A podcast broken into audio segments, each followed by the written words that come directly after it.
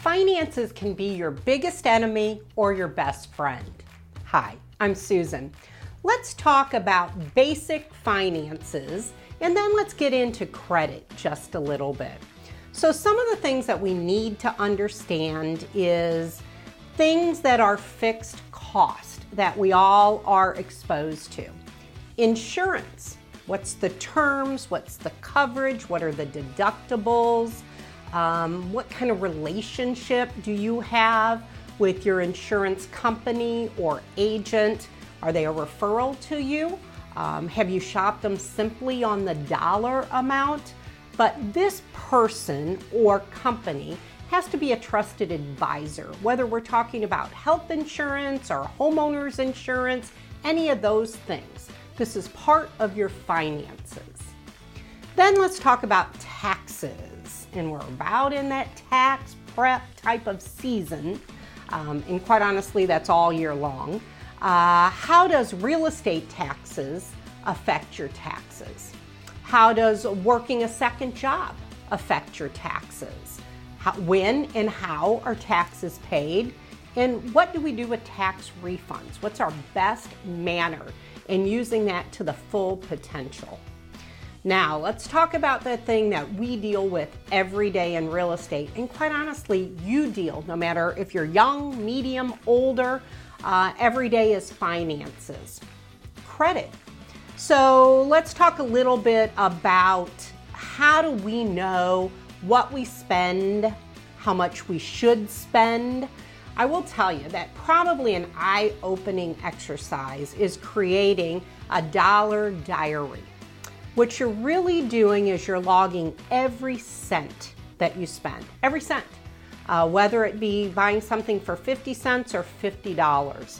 Uh, use your phone, use a notebook, whatever manner it's easiest for you, but track everything you buy. It'll help you understand where you can cut, where you can budget better, or quite honestly, can you create a different method to still enjoy the things you like, but doing them on more of a budget. So if you're spending $5 a day every day for your favorite whatever drink it is, then maybe enjoying it once a week out and the other six days a week at home might save you 25 35 $50 a week, a month and then calculate that to the year. Let's talk about credit.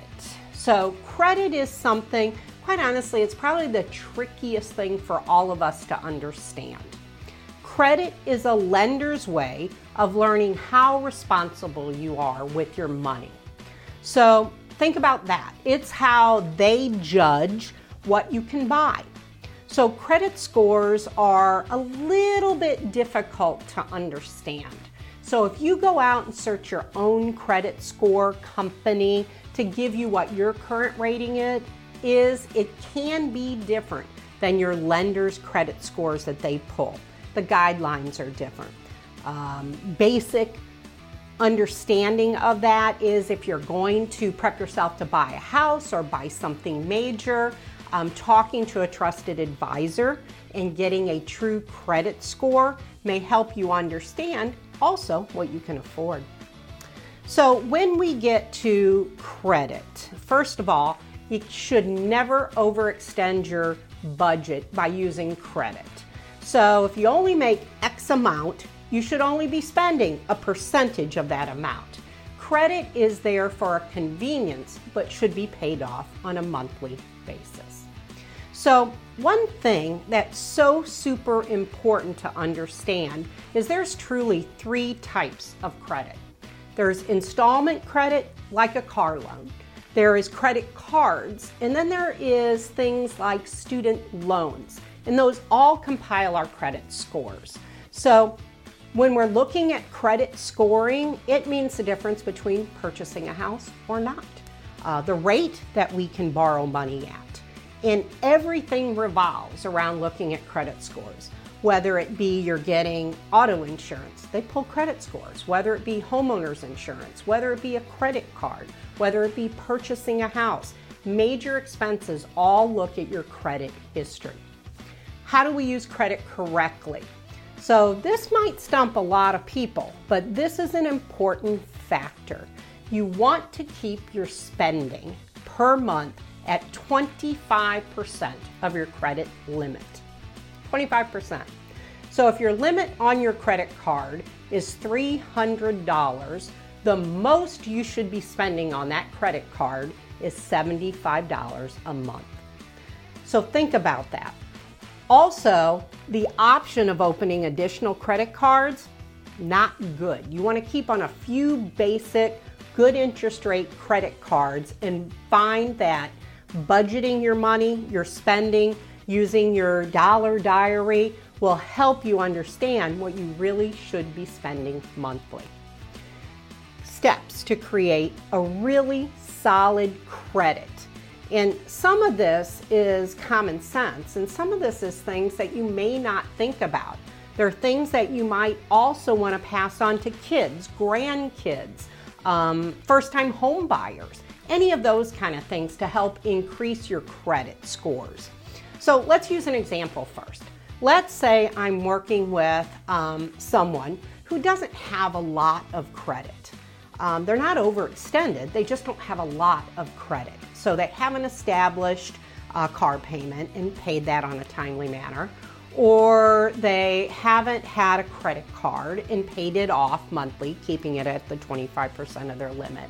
They have a student loan, but they've had uh, some medical bills, and some of it they just have kind of put to the wayside. They didn't pay it because they didn't really understand their deductible, their insurance, those things. And now it's gone to collection. So let's say before they started the process of this medical collection, their credit score was 690.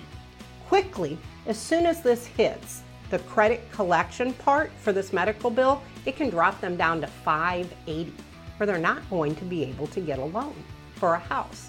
And it follows them. So fixing credit is harder than creating good credit. So creating good credit. Let's say you don't have a credit card right now. Go out and get a secured credit card. So you're going to deposit $300 and then you have a credit limit of $300. So using that example again, fill up your tank of gas, $75, no more than that on that credit card. When you get the bill or the invoice, pay it immediately. Now, I said when it cycles or you get the bill or invoice, that's when you pay it. Um, sometimes we just want to pay something off. We go through the checkout lane at Target, we spend $75 and we go, oh heck, I want to pay that off before I get my bill. It's not cycling. So that doesn't work to create that outstanding credit score. So remember the cycling part, when you get your invoice, when you get your bill, pay it immediately before the date it's due. So you do this for a few months and then you opt to get a second credit card. And two's about good when you're trying to create credit to repair credit. Um, so this one has also a $300 balance. So remember, our buying power is about $75 or less, paying it off at the end of the month. Learning to budget yourself, learning to understand the fundamentals, insurance, taxes, credit, those are all things that can benefit you in having good wealth, but also great credit scores for those extended purchases. Everyone knows kind of what we're supposed to do, but this is a great time of year to get back to really setting that budget, learning what we should and shouldn't be doing, and if you get a tax refund, here's the time to clean up any issues that you may have had during the year to start off with a great credit history. If you have any questions, feel free to reach out to me or to your trusted advisor, lender, mortgage company, bank, and they can certainly walk you through the ins and outs of creating great friends by using finances.